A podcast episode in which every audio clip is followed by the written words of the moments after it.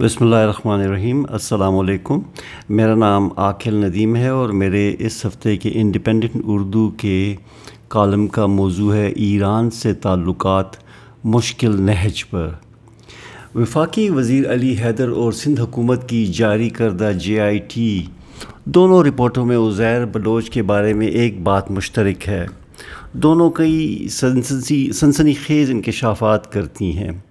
وفاقی حکومت کی رپورٹ عزیر بلوچ کی سیاسی جماعتوں میں اثر رسوخ کی بات کرتی ہے، جبکہ سندھ حکومت کی رپورٹ میں حیران کن طور پر اس کا کوئی ذکر نہیں ہے۔ یہ جاننا اہم نہیں ہے کہ کون سی رپورٹ درست ہے، لیکن دونوں رپورٹوں میں ہمارے برادر ہمسایہ اسلامی ملک ایران کا بھی ذکر ہے۔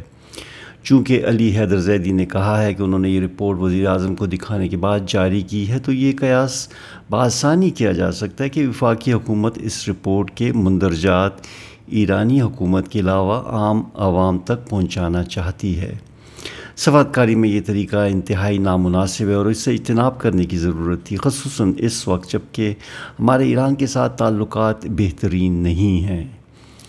عزیر بلوچ دعویٰ کرتے ہیں کہ ان کے پاس پاکستان ایرانی پاسپورٹ تھا اور وہ ایرانی انٹیلیجنس کے افسروں سے بھی ایران میں ملتے رہے، جو ان سے پاکستانی فوج اور مختلف فوجی تنصیبات کے بارے میں معلومات حاصل کرتے رہے۔ ایرانی حکام کراچی کے حالات میں دلچسپی رکھتے تھے اور جے آئی ٹی کے مطابق انہیں زیر بلوچ نے کراچی کی تمام اہم فوجی تنصیبات کی تفصیل مہیا کی اور اہم فوجی افسران کے بارے میں معلومات بھی دیں۔ بھارتی جاسوس کلبھوشن یادو بھی ایران کے راستے پاکستان میں داخل ہوا اور بلوچستان میں دہشت گردانہ کارروائیوں کے ایک وسیع سلسلے کا آغاز کیا۔ چونکہ ایران اور پاکستان کے سرحدی علاقوں کی ایران کی طرف سے سخت نگرانی کی جاتی ہے، اس لیے کلبھوشن کا پاکستان میں داخلہ ایران کے سرحدی حکام کے تعاون سے ہی ممکن ہوا ہوگا۔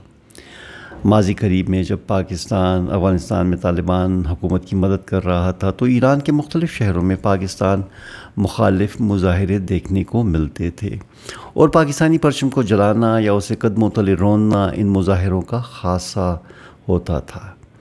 ایران میں چونکہ ایک طرح کا عامرانہ طرز نظام ہے تو کسی دوسرے ملک کے مخالف مظاہرے یا تو حکومت کی سرپرستی یا منظوری سے ہی کیے جا سکتے ہیں۔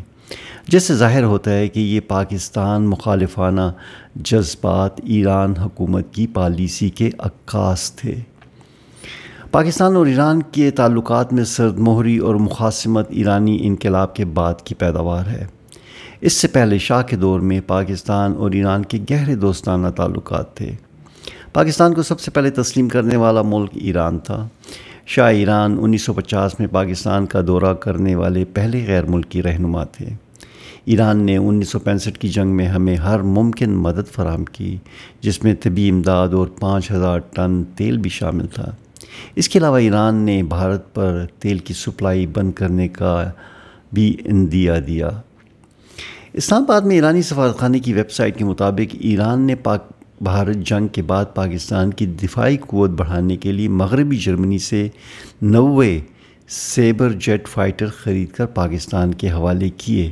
وہ اس کا سرکاری طور پر کبھی بھی اعلان نہیں کیا گیا اور نہ ہی اس کی تصدیق کی جا سکتی ہے۔ دونوں ملک علاقائی تعاون کی تنظیم آر سی ڈی کے متحرک ممبر تھے اور ان میں معاشی، سماجی اور گہرے ثقافتی تعلقات بھی تھے۔ ایران کو پاکستان کے ہر بڑے شہر میں ایرانی ثقافتی مرکز قائم کرنے کی اجازت تھی، جس میں ثقافتی پروگرامز کے علاوہ فارسی زبان سکھانے کی سہولت بھی موجود تھی۔ دونوں ملکوں میں فرقہ واریت کی بنیاد پر کبھی بھی تقسیم یا محاذ آرائی نہیں تھی۔ پاکستان اور ایران کے درمیان سفر کی سہولتیں بہتر کی گئیں اور سیاحت کے شعبے میں بھی کافی ترقی ہوئی۔ ان بڑھتے ہوئے خوشگوار تعلقات کی وجہ بین الاقوامی حالات بھی تھے، مگر ان پرجوش تعلقات میں سنجیدگی اور خلوص بھی نمایاں نظر آتا تھا۔ کیونکہ ایران اور پاکستان دونوں سر جنگ میں مغرب کے ساتھ ہی رہے، تو ان تعلقات میں اور مضبوطی پیدا ہوئی۔ مصر میں صدر ناصر کے فوجی انقلاب نے، جس کی بھارت نے حمایت کی اور جس سے دیگر علاقائی بادشاہتوں کو خطرہ محسوس ہوا بھی ایران کو اپنے دفاعی مقاصد کے لیے پاکستان کے اور قریب کیا۔ ایران نے انیس سو اکہتر میں بھی کھل کر پاکستان کی حمایت اور مدد کی اور فوجی ساز و سامان بھی مہیا کیا۔ ایران نے بھارتی جارحیت کی مذمت کی اور پاکستان کو سفارتی مدد بھی فراہم کی۔ اتنے مضبوط اور خوشگوار برادرانہ تعلقات کو اسلامی انقلاب کے بعد اور مضبوط ہونا چاہیے تھا۔ لیکن بدقسمتی سے انقلاب کے بعد دونوں ملکوں کے تعلقات میں شکوک اور سرد مہری پیدا ہو گئی۔ اس بگاڑ میں ایران اور پاکستان دونوں کی قیادت کا قصور رہا ہے۔ ایران کسی بھی نوخیز انقلابی حکومت کی طرح انقلاب کی برآمد پر یقین رکھتا تھا اور اس کے لیے متحرک کوششیں بھی کی گئیں۔ اس سے اس کے کئی عرب ممالک بشمول پاکستان سے تعلقات بھی متاثر ہوئے۔ پاکستان میں اس وقت ایک فوجی عامر کی حکمرانی تھی جو خود مذہب کو استعمال کرتے ہوئے اپنے اقتدار کو طول اور مضبوطی فراہم کرنا چاہتا تھا، جس کی وجہ سے دونوں ملکوں کے تعلقات میں پہلی دراڑ پڑی۔ افغان جہاد اور طالبان کی حکومت نے ان مضبوط تعلقات کی بنیادوں کو مزید جھنجھوڑا اور نوبت یہاں تک پہنچی کہ سرد موری اور مقاصمت عوامی سطح تک دکھائی دینے لگی۔ ایرانی سفارتکار پاکستان میں انتہا پسندوں کے ہاتھوں قتل اور اغوا ہوئے۔ پاکستانی سفارتکاروں کو بھی ایران میں جانی نقصان پہنچانے کی کوششیں کی گئیں۔ باہمی تعلقات کے اس مشکل دور میں تہران میں پاکستانی سفارت خانے کے باہر مظاہرے ایک معمول بن گئے۔ ایران میں ہمارے کونسل خانوں کو بھی مسلسل شہری حکومتوں کے ذریعے مختلف انتظامی معاملات میں ہراساں کیا جاتا رہا اور یہ سلسلہ اب بھی جاری ہے۔ ان تمام حالات کے دوران ایرانی حکومت بھارت کے قریب آنے لگی۔ اور ان کے معاشی تعلقات میں گہرائی پیدا ہوئی اور وہ علاقائی مسائل کو بھی ایک نظر سے دیکھنے لگے۔ ایران نے بھارتی نقطۂ نگاہ سے اتفاق کرتے ہوئے گوادر بندرگاہ کی اہمیت کو کم کرنے کے لیے چابہار بندرگاہ کو بھارت کی بھاری مالی امداد سے تیزی سے مکمل کرنا شروع کیا۔ ایران کی انقلابی حکومت نے ہمارے ایٹمی دھماکوں کی بھی فوری طور پر مذمت کی اور پاکستان پر نیوکلیائی پھیلاؤ کا بھی الزام لگایا۔